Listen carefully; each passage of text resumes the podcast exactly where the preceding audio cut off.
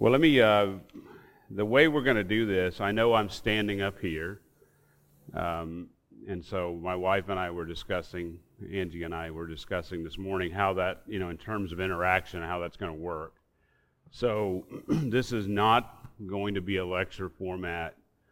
Um, it, it's going to be interaction. So I don't know if this is going to work well, um, but I'm going to try. Unfortunately, I forgot to put my contacts in this morning, so your, all your faces are blurry. Um, but I'm going to try to get you guys to interact. Um, and so the problem with this format is I'm standing up here, and so you're expecting me to lecture, and I'm going to. I'll talk a lot, but um, but I need I need your interaction as well. Uh, so so if if we see that it's not going to work well in this format, we'll figure something else out. So part of it is I would like to see, you know, instead of if you guys could come forward a little bit. Um, sorry for the. Yeah. So we want a little bit more intimate setting. So so let's say let's say right Rick right there. That's the back row. How's that? How's that? I know I know Rick loves the loves to sit in the back, and I and Oh, I know, I know. Are you? I, am not singling you out. I, uh, I, I, you just you anchor our back, the back of our room, and I and and I'm thankful for that. Okay, so um, let me pray, and then, like I said, I mean, this is going to be what I'm what I'm planning to do is we're going to go be going through Genesis, and we'll you know we'll go to Genesis 12, not today, but uh, we'll go through 11 uh, ultimately is the plan. And then we'll decide if we want to keep going in Genesis. And if we do, we'll keep going. If not, we'll find another book to go through. So this is this is you know we're going to go through books of the Bible. We're not to we're not to go through studies and, and which is the, they, they have their place, right? But this the, we're just to study the Word of God. And what we're to do is we're just to walk through verse by verse, and we're to explain it and discuss it and and I think, I hope that it'll be fruitful for you um, as we, uh, over time. And this is an opportunity, by the way. You know, when I'm preaching, it's hard to, you know, it's hard to stop me and and and say, hey, by the way, I, I don't I don't understand this. Um, and so this is an opportunity for you to stop me and say, I don't understand. I, I, I see maybe, or I see this a different way. So don't hesitate to speak up. Let me pray then and let's get started. Heavenly Father, we just thank you this morning. Lord, we know that your mercies are new every morning. We pray this morning that you would bless this time. Father, that the church would find this time to be fruitful. And Lord, I pray for the men who come after me or join me in teaching. Uh, that in this hour, that Lord, this hour would be just a fruitful time for our church as we grow in the Word, as we grow in our understanding. Father, we thank you for just the gift of your Word. Thank you for Christ and for redemption. And may we uh, serve him all the days of our lives. In Christ's name we pray, amen.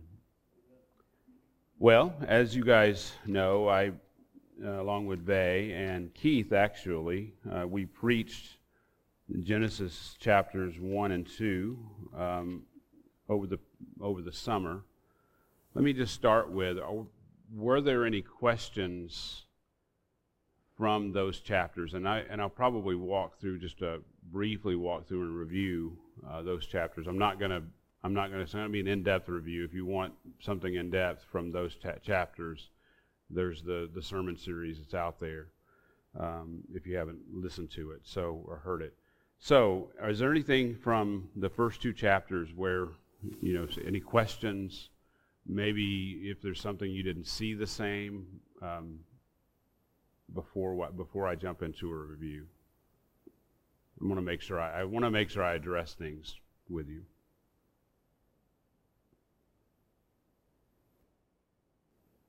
Okay, well, we'll get started with a review then. All right. So, so we saw in chapter one that, you know, in the beginning, God created the heavens and the earth. And that, um, that term, that Hebrew term in the beginning is, uh, is Bereshit. Um, so it's Bereshit bara, uh, God created. In the beginning, God, Elohim, created the heavens and the earth. And so that's, you might say, is the banner, the title of this section uh, that Moses is now going to inform his readers of what God did. In the beginning, really is a time marker that says that this is the beginning of history. The beginning of history. And it's not a, it's not a nebulous thing. It's a, there's a point. There's a point in time where history began. Um, you know, you have the theory of evolution.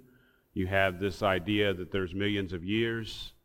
Um, the one problem with, with that is, is that there's never there's never a you know it, it's it's nebulous, right? It's it, it it spans. I don't know what the current quote unquote age of the earth is, um, but according to Scripture, there was a point in the beginning. God started time.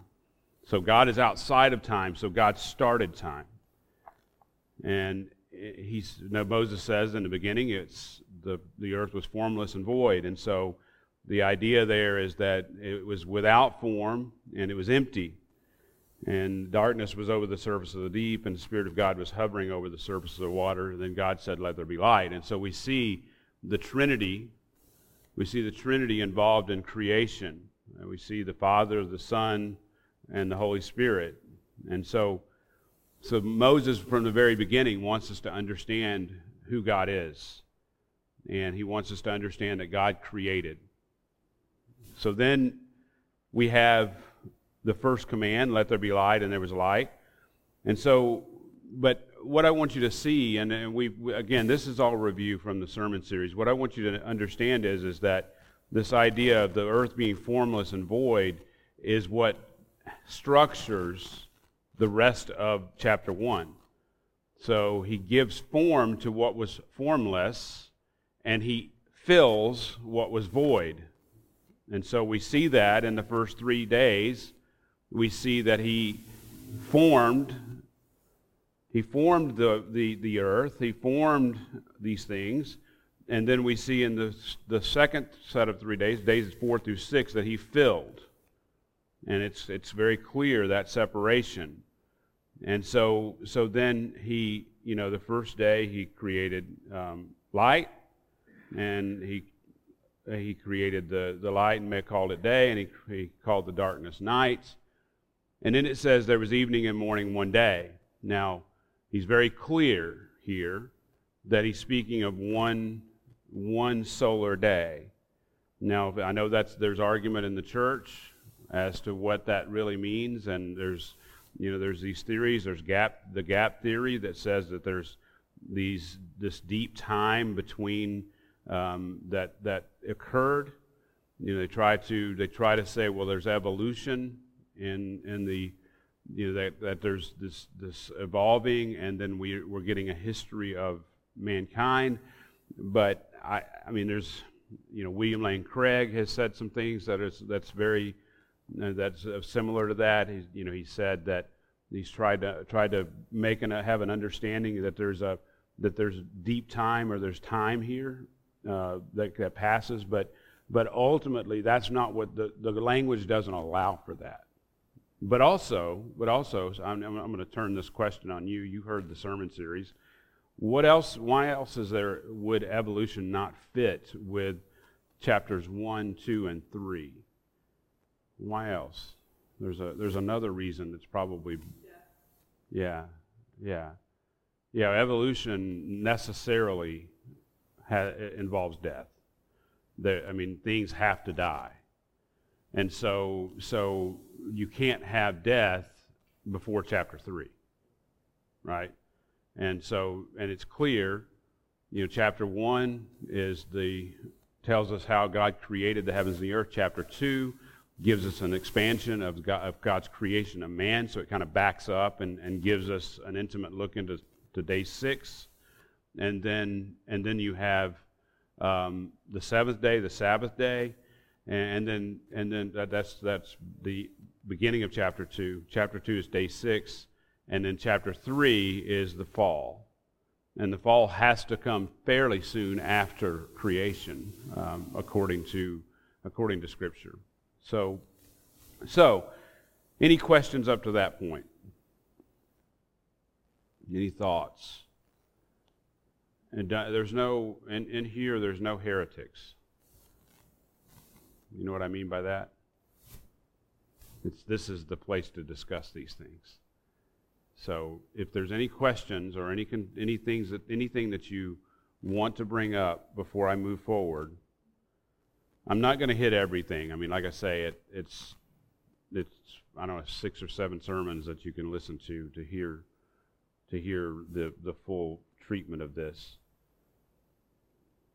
Okay, so days one through three was forming. Day four through six is filling. Uh, then we get to uh, chapter one, verse twenty-eight or twenty-six. And we see the creation of man, which is the pinnacle of creation. It's on day six. It's also we also know that that man is. Um, we see here uh, that that man, God made man. Let us make man in our image, according to our likeness, so that they will have dominion over the fish of the sea and over the birds of the sky and over the cattle and over all the earth and over every creeping thing that creeps on the earth. And God created man in his own image, in the image of God. God crea- he created him, male and female, he created them.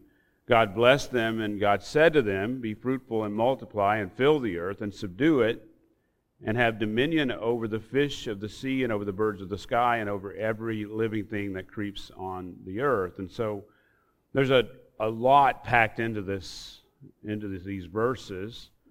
Um, I think the high points that we want to hit on is this idea of, of being created in his image. There's something of man that there's something of God who who there's something in man that's that's there's a there's attributes that God gives to man that that we can see. There's they're called communicable attributes. Um, that I think that's part of the idea here. Um, you know, this idea of likeness um, and but but there's also the idea of, of rule. Anybody remember what that idea? There was a I don't know if I gave it in this in in the sermon series, but there was the idea of. do Y'all remember if I? There was the statues. The the king would if someone was ruling over a land, they would put a, a statue at the boundary and that statue was in the, the likeness of the king. And so th- this idea of we are in the likeness of the king, and and there's the idea of ruling then as vice regent, if you will, a vi- vice regents of the king. Um, and so we are we are ruling as vice regents, um, and we have then he gives us then dominion so we are we rule over the, the fish of the sea, the birds of the sky, the cattle, and over all the earth, and over every creeping thing that creeps on the earth. So the the idea there is that that we we rule over it and we care for it, right? I mean, it's there's not just a it's not just a use and abuse type idea here. It's a there's a rule idea, but there's also the idea of caring for the, the earth. Um, and I know that the, I know when I when I preach through that, there's people, you know, there's folks in the church, and I can appreciate this that that want to make sure. I mean, they, they want to completely understand what this idea means, and you know that you know, are we just are we just you know okay with the big oil companies destroying the earth, or are we just okay with with you know the idea of abusing the earth? And and no, we're not. I mean, we're here to care for the earth. And so we see that clearly in this, in this text. but the main thing we want to understand is, is that, that He has given us dominion. And we also want to understand that He's, he's made us, He created man, male and, and female. And so from the very beginning, I mean, there's just no question God's intent was that we would be male and female. And, and so any of these things that we see in culture, you know, that, that go against that, I mean, clearly, clearly they go against God's intent for his creation. And so that's really the, the biggest, if you want to get down to it, and, you know, and, and part of the reason why I, I love Genesis so much is because it's so foundational, right? I, all these questions in the culture, right? All these questions in the culture that we have in terms of, you know, the you know, homosexuality, in terms of um, uh, transsexuality, in terms of you know, the, the sinful types of, of ideas, you know, whether it be uh, going any, anything that goes against marriage, I mean, really can, can be brought back to Genesis chapter 1 and 2. And I think, I think part of the reason why the church is struggling with these things so, so much, and I say the big, you know, church, the visible church, is because we've given up, we gave up chapter 1 and 2 of Genesis. And I, and I, and I know that uh, there's so much here that we want to make sure, we want to make sure that we, we hold on to. So, any questions? Yes, sir.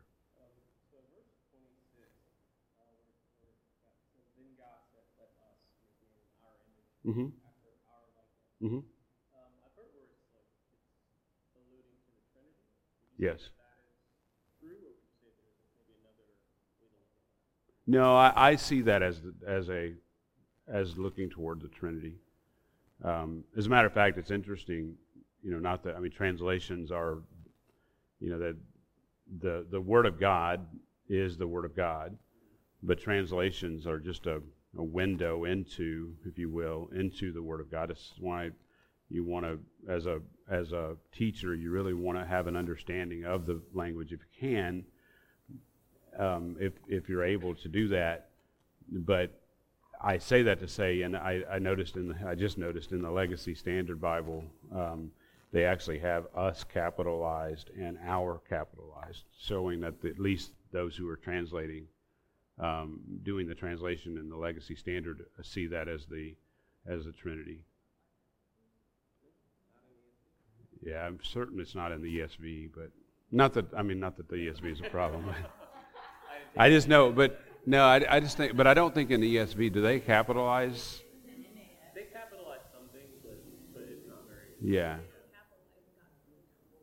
They don't. Yeah, yeah. So that's why I said that, not because, not because the ESV is a, a poor translation.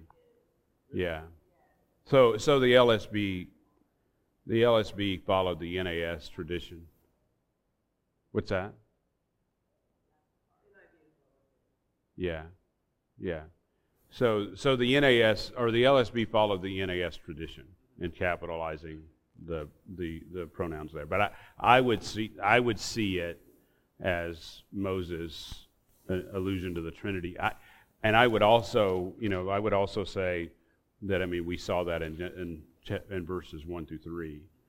Um, we see an allusion there as well. I, I don't think you know. Can you fully you know, is, is there a, obviously at this point, there isn't this full doctrine of the Trinity. But I mean, it, when you look at the text in hindsight, looking back through, you see the, the illusion there. Um, the Holy Spirit being the author, you know, in terms of guiding the, the, the ultimate author of, the, of Scripture, I mean, it, it would make sense. So, yeah, good question. Good question. Any, any other questions before we move on? I, I, I am moving quickly through chapter 1 and chapter 2 here. Um, so, verse 28 be fruitful and multiply and fill the earth so and, and subdue the earth. So, there's the idea, again, that goes back to this idea of, of man's rulership and that, that we are, have been given the responsibility to, to rule over the earth and to care for the earth. I think I don't think we I don't think we should fly too fast past that. Uh, but we've also been given the mandate to be fruitful and multiply. And so we see here the male and female idea um, that there's male and there's female. And, you know, there's this idea of, of male and female. We see it already coming together to be fruitful and multiply. Now, he's going to show that even more in chapter 2. But, I mean, he wants us to fill the earth. I mean, and so, I mean, that is the, that is the plan, is that, that man would, would fill the earth and rule over it. Um, then we see cha- the you know verses 29 through uh, or 29 to 30, which basically says that you know he's given us all that we need. Um, and in verse 31, very important verse that God saw all that He made, and behold, it was very good. And there was evening and there was morning the sixth day. So it, he looked at his creation, he finished his creation, he looked at it and said it was very good. Then in chapter 2, we see the, the Sabbath, the seventh day. Um, he, this is the chapter two, verse one is I think the first toledot, toledot that that starts um, that these are headers. Um, so this is the genealogy of the heavens and the earth, if you will, uh, and all their hosts. And on the seventh day, God completed His work which He had done, and He rested on the seventh day from all His work which He had done. Then God blessed the seventh day and sanctified it, because He rested from all His work which God had cre- created in making it. And so the idea of rest there is not the idea of he didn't stop. I mean, he, he still, from, from all of eternity, he still, I mean, at, you know, as he created, he created the earth, he still sustains it. So, so, but we still see that idea that he, that he rested in that he stopped that creation process. Um, uh, very important that we recognize that because I think the seventh day gives us um, gives a, it helps us understand really the rest of Scripture. I think the Sabbath is it, you have to get the Sabbath. If you get the Sabbath, if you understand the Sabbath, you understand the rest of Scripture. Um, and I, I, I, what I mean by that is that that we are ultimately, the idea would be coming back to a Sabbath rest. And today, as a Christian, we have that, we find that rest in Christ. It's not perfect in this life because there's still trials and tribulations and we still struggle with sin. But we, we find that ultimate rest in Christ. But at some point in the future, He is going to redeem this world and he's going to bring it back to a full Sabbath rest. And you know, Jesus said he's the Lord of the Sabbath, and and and so really, really, he, Dr. Chow says, he who owns the Sabbath owns the world. And and I, I think that that's I mean if you think about the conflicts between Jesus and the and the religious leaders, it was mostly a many much of it was about the Sabbath and, and what, how you view the Sabbath. So, any questions? Yes, ma'am.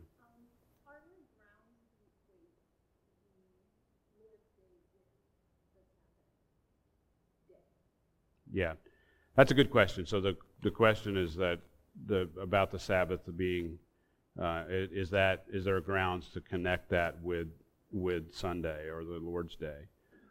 Um, let me see how I want to answer this. I would say the answer is no, but yes. Yeah, and I'm not being, and I and I'm, I, I want you to understand, no, in that we don't want to have a legalistic understanding of the Sabbath. So, so meaning that that we are not bound by the Sabbath. We don't observe, you know, 6 p.m. to 6 p.m you know, we don't observe that seventh day, you know, at Grace Bible Church. I mean, we don't understand the scripture to teach that. So the answer then is no. But there is a there is a yes part of that, in that God has created created the world such that uh, created us such that we do need rest. I mean, we do need there needs to be a day that we set aside to to worship and to to have fellowship with one another and, and to rest our, ourselves. Um, I don't. I don't think it's. I, I think that that is a, a Sabbath principle, if you will. Um, but I think that I, I don't think that we certainly don't want to be legalistic about it. Um, but I think as a family, if you if you set aside that day to to go to church and to spend time with others and to rest, um, I think it's a good pattern to be in. But I think it's a good yeah. I think but I, I and I think it's a good pattern to be in to you know have dinner together. I mean there's you know there's things that we ought to do as a that that are just you know the way the Lord has made us. You know so. Um, any other any did I answer your question?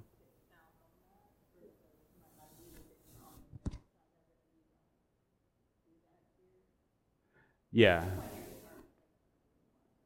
Yeah, okay. So so the question then becomes why do we not see it as a requirement?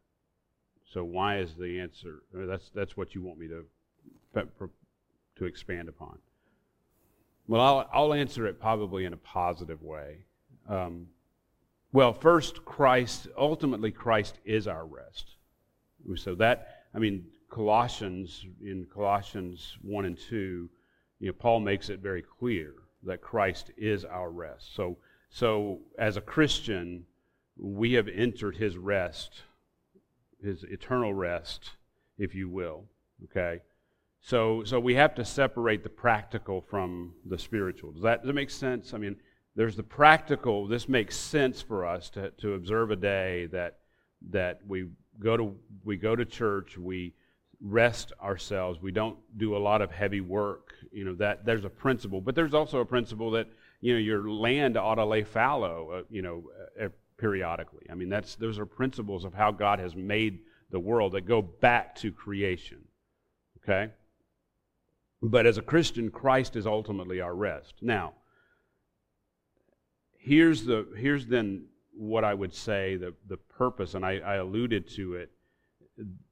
The Sabbath is, we, we ultimately are going to, it's all about taking us back to the Sabbath, the world back to rest, meaning that the world has then now been redeemed. Okay?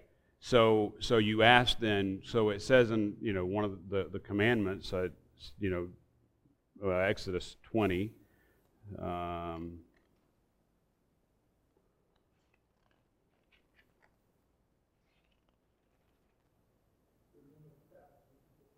Yes. Exodus 20, verse 8. Remember the Sabbath and keep it holy. Now the question really is it's a bigger it's a bigger question is how does the law apply to the Christian? How does the law apply to the Christian? I would answer that that the law is rooted in creation. So the law is rooted in creation. We can see that we can see those 10 commandments come out of creation. And so, you know, if you go back to Exodus chapter 20, I, I, don't, you know, probably don't have time to go through every one of these, but I can, you know, like, um, you know, tr- we see um, it starts out with, "You shall have no no other gods before me." Well, obviously, in in Genesis chapter one, there is no other God like our God, right? There's no. I mean, he's. It's clear. It's it's clear that that that he is Elohim and so he is supreme. He is a, the God of gods, the Lord of lords. I mean, he's, he's, he's the supreme God. He's above all. And so it makes sense that then we would have no other gods before him, right? I mean, it's clear in creation. Now, if you look at, you shall not make yourself any idol. Well, if God, cre- I mean, what are idols? What are idols? Yeah, things that replace God. But who made all things? God did. I mean, that's clear from Genesis 1, right? I don't I can read Genesis 1 and I can know that God created all things. So taking something that God created and worshiping it is is worshiping an idol. And so again, I can see that clearly here in, in the creation account. So then I get down to, so I can skip down then. I mean, you, you know, um, I can skip down then to remember the Sabbath day and keep it holy. That's again create. That's that's there's a it's it's in creation, right? I mean, we see it in the creation account, but what we have to understand is is that that Christ has fulfilled that. I mean, He's fulfilled that for for for us and that ultimately the, the idea would be that the world would come back to the Sabbath. So I'm, I'm then to understand sa- the Sabbath in a greater way. I mean, so I'm, a, I'm to understand it in a, in, a, in a more full way, if you will, right? That, that ultimately the, the, this commandment points to a need for Christ. I mean, I, I guess you could even say this way Uh, did the Jews get the Sabbath right? I mean, do they get it right today? No. They don't get it right today. Why? Yeah, they, because they don't understand it. But we understand it. We, right? I mean, that, that makes, does that make sense? Rick, you had a question.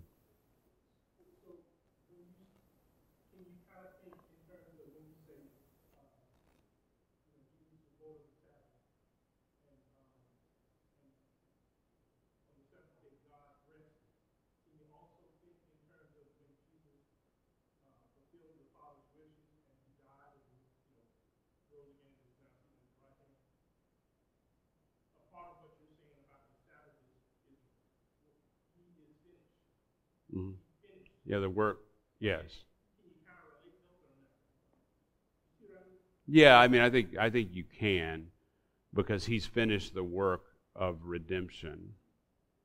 I mean, it, it hasn't fully come to fruition yet, but it is a finished work, and so so that's where, as a Christian, we've entered that rest. There is that we have we that work is finished, but it's not come to full, full fruition, if you will. So, does that make sense? Yeah, okay. Any other questions? Did I answer your explanation of the Sabbath?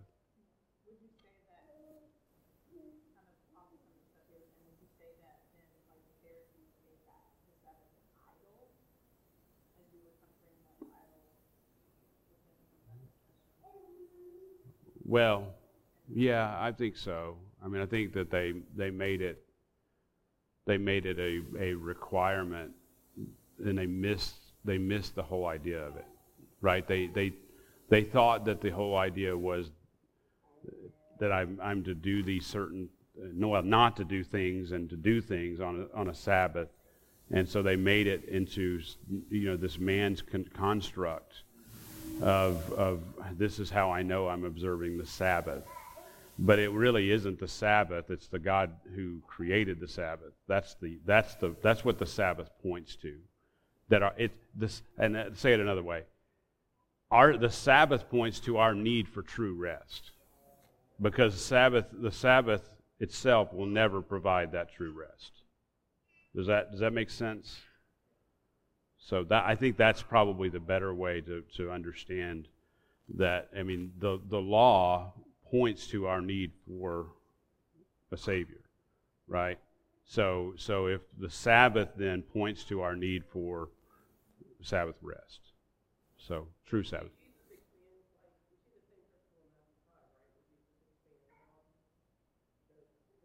That's right. Yeah, he says, I mean, he gives a fuller understanding of, uh, you know, the, the, what I would call the kingdom law.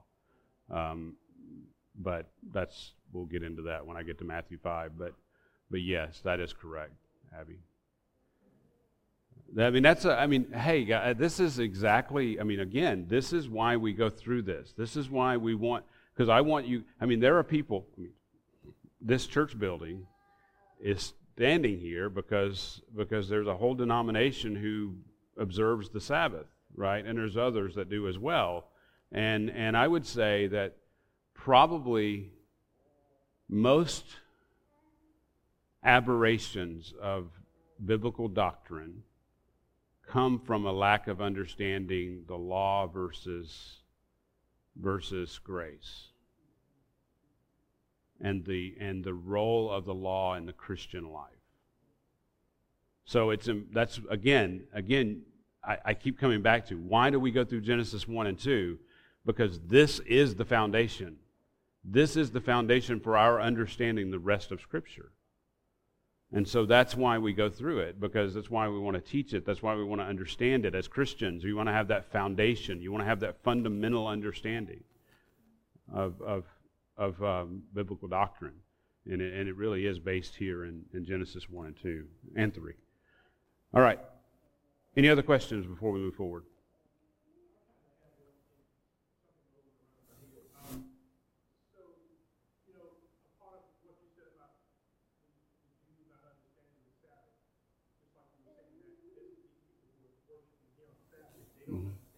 That's right.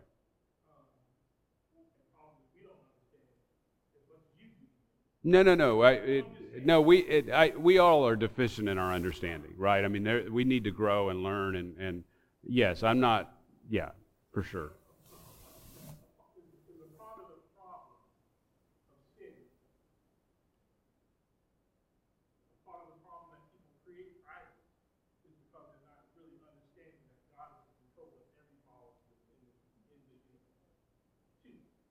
I think if you have, if you start with that fundamental understanding, and you truly live with that fundamental understanding that God is in control of everything, then yes, I think that it would lead you down the, the correct path. Yes, I mean I do think that. Um, yeah, I know, and I w- yes, I mean if you think about, I mean that, I mean that really is true Christianity is to understand who God is, right? I mean, how and how He's revealed Himself to us, um, and you know, He's revealed Himself through His creation, and He's revealed Himself through His Word. That's Psalm 19, and He's revealed Himself in His Son, and ultimately we have His Word, which the Word. I mean, John says the second person of the Trinity is the Word. So, okay. Great questions, and this is what I this is the type of interaction that I wanted, right? I want that interaction, but you know, so we you know, there's an- questions, there's questions answered, there's discussion.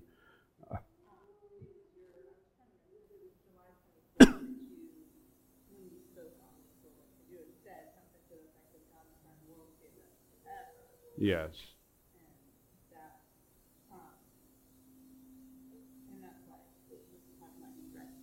Yes. Yeah, yeah. I, didn't, I probably didn't say it this morning, but the, the Sabbath day was meant to be perpetual, but because because in, if you look at the formula, it, it's uh, he rested. That he created. You know, he, he created. Um, he, he, one day, and then it's the second day, and a third day, and a fourth day. But on the on the seventh day, it it doesn't have that same that same formula. If you look at um, there was evening and there was morning the sixth day. But then on the seventh day, there isn't that formula. It's just a so so the idea there is that, that we were meant to be perpetually at rest. The, the the the earth, the people in the earth that were meant to be perpetually at rest, and that's the life of Adam and Eve in the garden.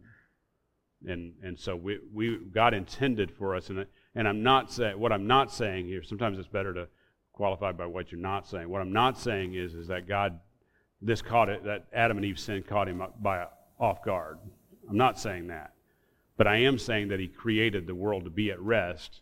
And so that the intention would be that we would come back to, or he would bring back, he would redeem the world and bring us back to that rest.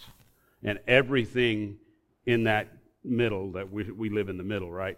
Everything in that middle is his will for his purposes, right? And what then ultimately that purpose, the ultimate purpose is to bring glory to himself. So that we we have a fuller understanding of who God is. So yeah, so great. Thank you for getting me to clarify even more. Okay. Hopefully that's helpful. Um, chapter 2, I don't want to get too deep into it. I mean, there's a There's a lot here. I think I preached maybe three sermons or maybe even four sermons on it.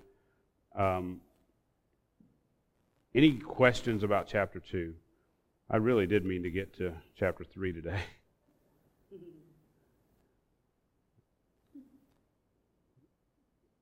but I, this is good. I mean, this. I mean, I because some of you didn't. Uh, you know, I know Jake Coleman. You guys weren't here for the sermon series, so so if you want more, go listen to the sermons. But but this is good, a good review, and we'll pick back up next next time for sure in chapter three. Um, so chapter two, it, the key to chapter two is understanding chapter one, verse thirty-one. God saw all that He made had made, and behold, it was very good. If you look at um, chapter 2, verse 18. Somebody read that.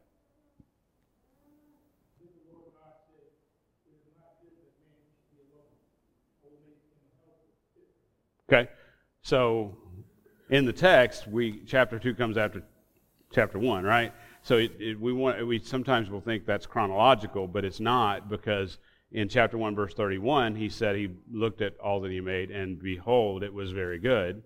But then in chapter 2, verse 18, he says, well, it's not good.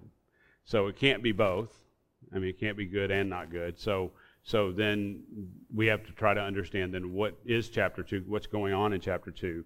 Um, and and what, what we have is an expansion of what I, w- I would argue is an expansion of verses 26 through 28 in chapter 1. Um, of, it's an expansion of what happened on that sixth day. Um, so then, so then we see, starting in verse four, uh, four through uh, four through uh, six, he gives a description of the earth. Um, he says that there is no man to cultivate the ground. Um, I would take that to be that um, he's speaking of the earth in general.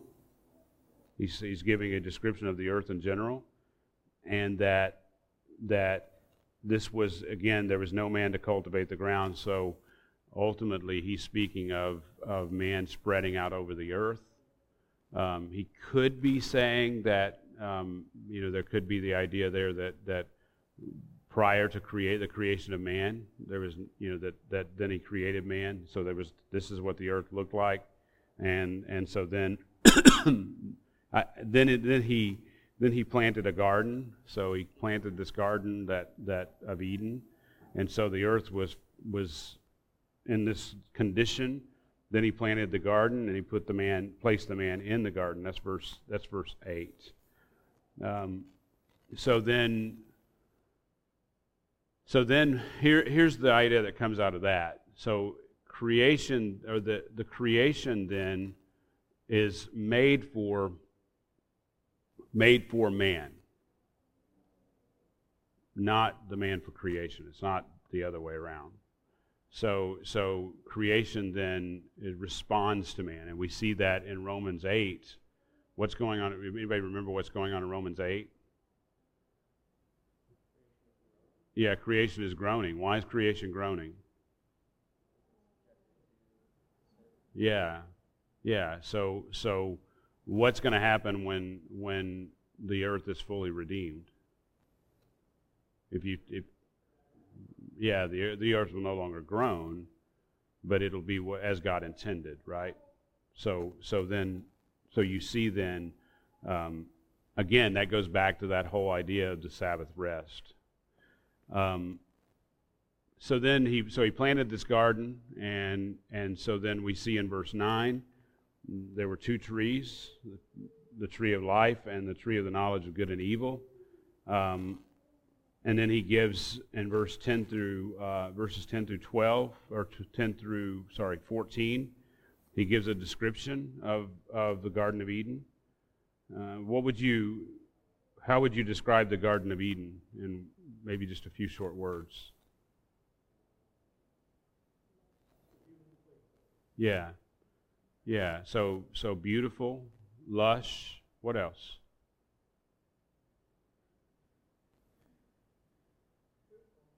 Fruitful. Yep. What else? There's a lot here. Yeah, water. Water is a big one. What's that? Ordered.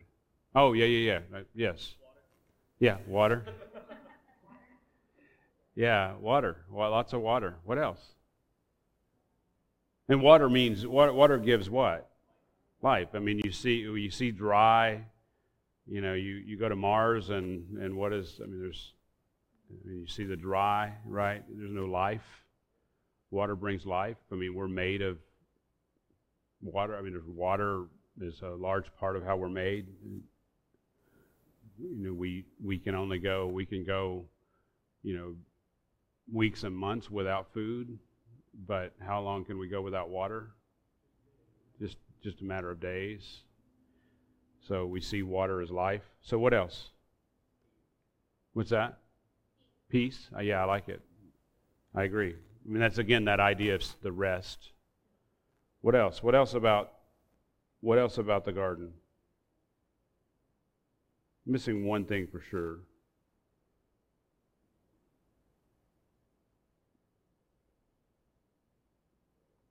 Yeah.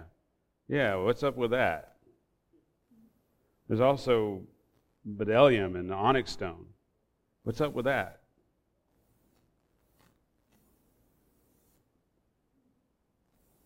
Why is that important? Well, it's a rich place. Yeah, I mean, it's a rich place. I mean, it, and God has provided all of that. Um, I think that's that's important to understand. I mean, and you see then there are parallels. Does anybody know what this parallels? The New Jerusalem. Yeah, we see some of the same some of the same types of descriptions that John gives in Revelation 21 and 22 to the New Jerusalem. Um, that it, it, there's a there's definitely a connection. What would you say then that that that how would you describe um, how would you describe Eden in one word? So if man was meant to be the king, or a king, not the king, but a king, what would you how would you describe Eden then in one word? if the man was there. So he's a ruler. Yeah, kingdom. Yeah, and he, and this would be the starts with a C. Yeah, the capital.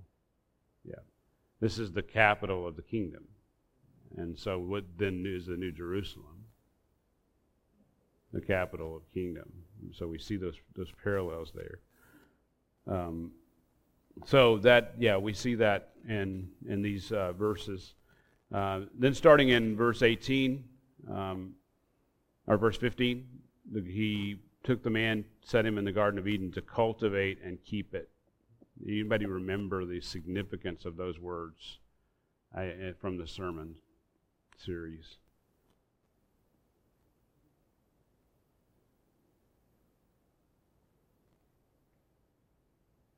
cultivate and keep it.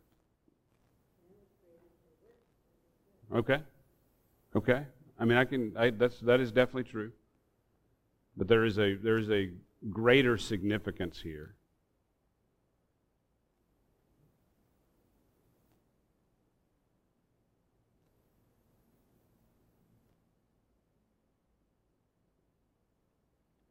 Do y'all remember the connection between? Yes guarding it. Yes. Do y'all remember the connection between the Garden of Eden and the temple? Do you remember that?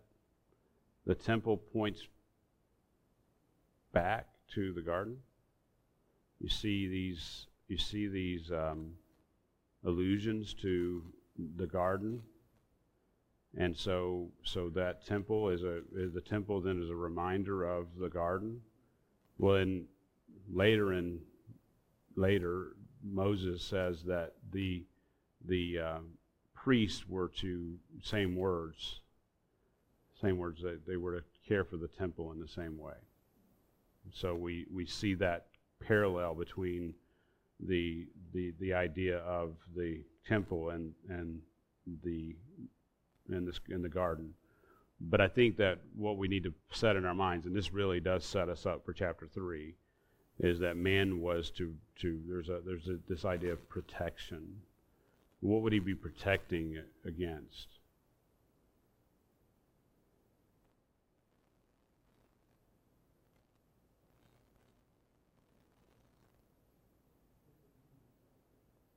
And it's not so much disobedience, although that is there. Um, I think that he, I,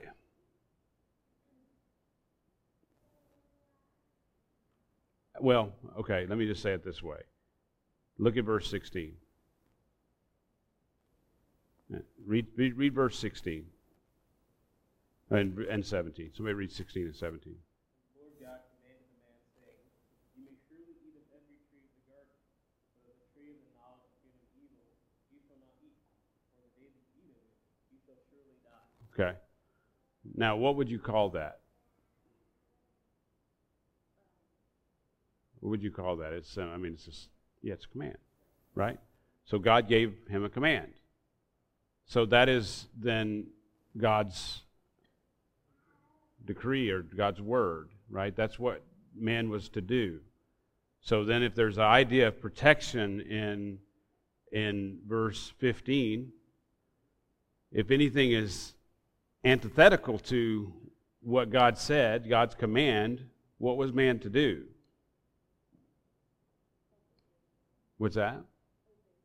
Obey the command, but also also to identify, right? I mean, if, if there's a threat to that command, he needs to, he, he then would need to, and if he's, if he's charged with protecting, then he needs to do what to that, do what does he need to do to that threat? Eliminate it. Or at least say, hey, uh, Lord, this ain't right. Does that make sense? I mean, so so how does this set us up for chapter three? I mean, I mean, we all, most of us, have, if not all of us, have know know chapter three. What happens in chapter three? Well, the fall, yes, but specifically, yeah. So he comes in and he starts to question God's word. He starts to com- question this command that that he gives in 16 and 17. So you see why then 15 says this is so this idea of 15 that God gave him a you know he set him to he gave him a responsibility and he gave him a command and when something came in that was antithetical to that command what should he have done? He should have recognized it and he should have done something about it. And and that something about it should be to raise the red flag and say something's not right here. I got eh, this is not what this is not what Yahweh said. So, so then we have we have two minutes. We'll get through. We'll get through the end of chapter two. Um, then we have verse 18. It is not good for man to be alone. We saw that. I will make a helper suitable for him. That uh, that idea there is one corresponding, different but corresponding to him. So that goes back to the male and female that he created. Um, and then he then he brought the animals to um, to see what he would call them, and whatever the man called the, the living creature, that was its name. And the man named gave names to the cattle, the birds of the sky. What is the what giving names to them? What does that signify? And we're going to see this again today. Yeah, authority. And so we're going to see that today in Matthew, where Joseph names Jesus, and and there is a I mean, showing that he is that Jesus is his son, and there is a you know Jesus submitted himself to his parents, and so we we see that Joseph that authority idea um, there as well, but that he has authority, he's named them, but then but then there was not found a helper suitable, verse twenty, um, and then so so Yahweh caused a deep sleep, and he and he created the woman from the man and then we see here that, that we see this um, response, and then we see that this principle in verse 24 therefore a man shall leave his mo- father and mother and cleave to his wife, and they shall become one flesh. And that's the, if you think about the parallel then between um, verse 28 that's actually that actually is um, verse 28 be fruitful and multiply. That's the explanation of being fruitful and multiply. So you might even say chapter 2 is an exposition of verses 1 26 to 28 um, if that makes sense All right. Well, that, and then we see verse 25, and the man and his wife were both naked and were not ashamed. And that took us four months to get through two chapters. So we're done with those chapters. Are there, in the final 30 seconds here, are there any questions?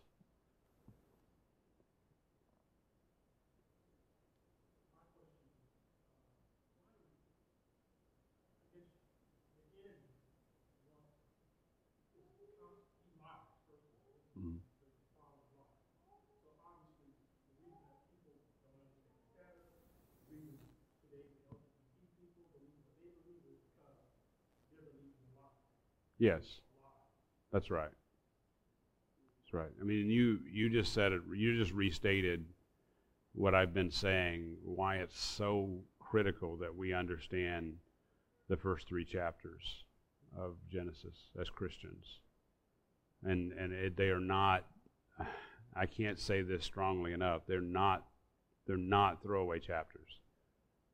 So critical because every I, most most aberrant doctrine, I would say, comes from a lack of understanding of those three chapters, if not all.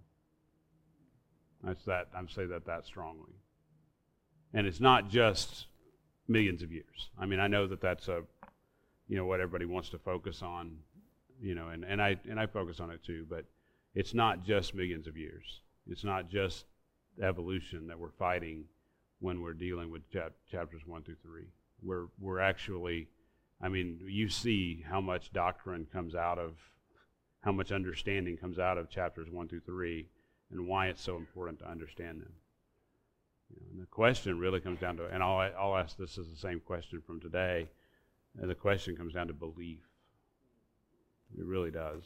It comes down to belief. Do you believe what God has said? And it and it, it always has come down to that, right? That's I mean, that's what I mean in, to Adam and Eve, or to Adam, very clear, clearly here in chapter 2, to Adam, he said, You shall not eat from the tree of the knowledge of good and evil. And the question came, comes down to do you, Did Adam believe God? Or did he believe the lie? And the answer is he believed the lie. He, he believed the one, the serpent. And that's we'll see that next next time we we start in chapter 3 he believed the serpent. And so the so in, in reality that's that's from that point forward even to today it comes down to are you going to believe god's word or are you going to believe the lie? And you know that's the that's the question. And it, and, it, and here's what's interesting. I you know you could you could capitulate on those things and you could say Uh, you know, even in a soft way. Oh, yeah, yeah, yeah, we believe God created. But we're not going to get into that. You know, we're not going to we're not going to major on that because we know that it's going to create controversy. And controversy is going to there's you can't grow a church if there's all this controversy. So we're going to just we'll just skate right over the top of it. Yeah, we believe it, but we're not going to talk about it because it's too much. And then and that's really the pattern that that you end up seeing throughout in many churches. And so not that we've arrived. I you know, I'm sure there's there are ways that we fail as well. So all right. Well, it's 10:04. So I want to I started at 9:04, so I'll end at 10:04. All right. Uh, somebody want to pray just to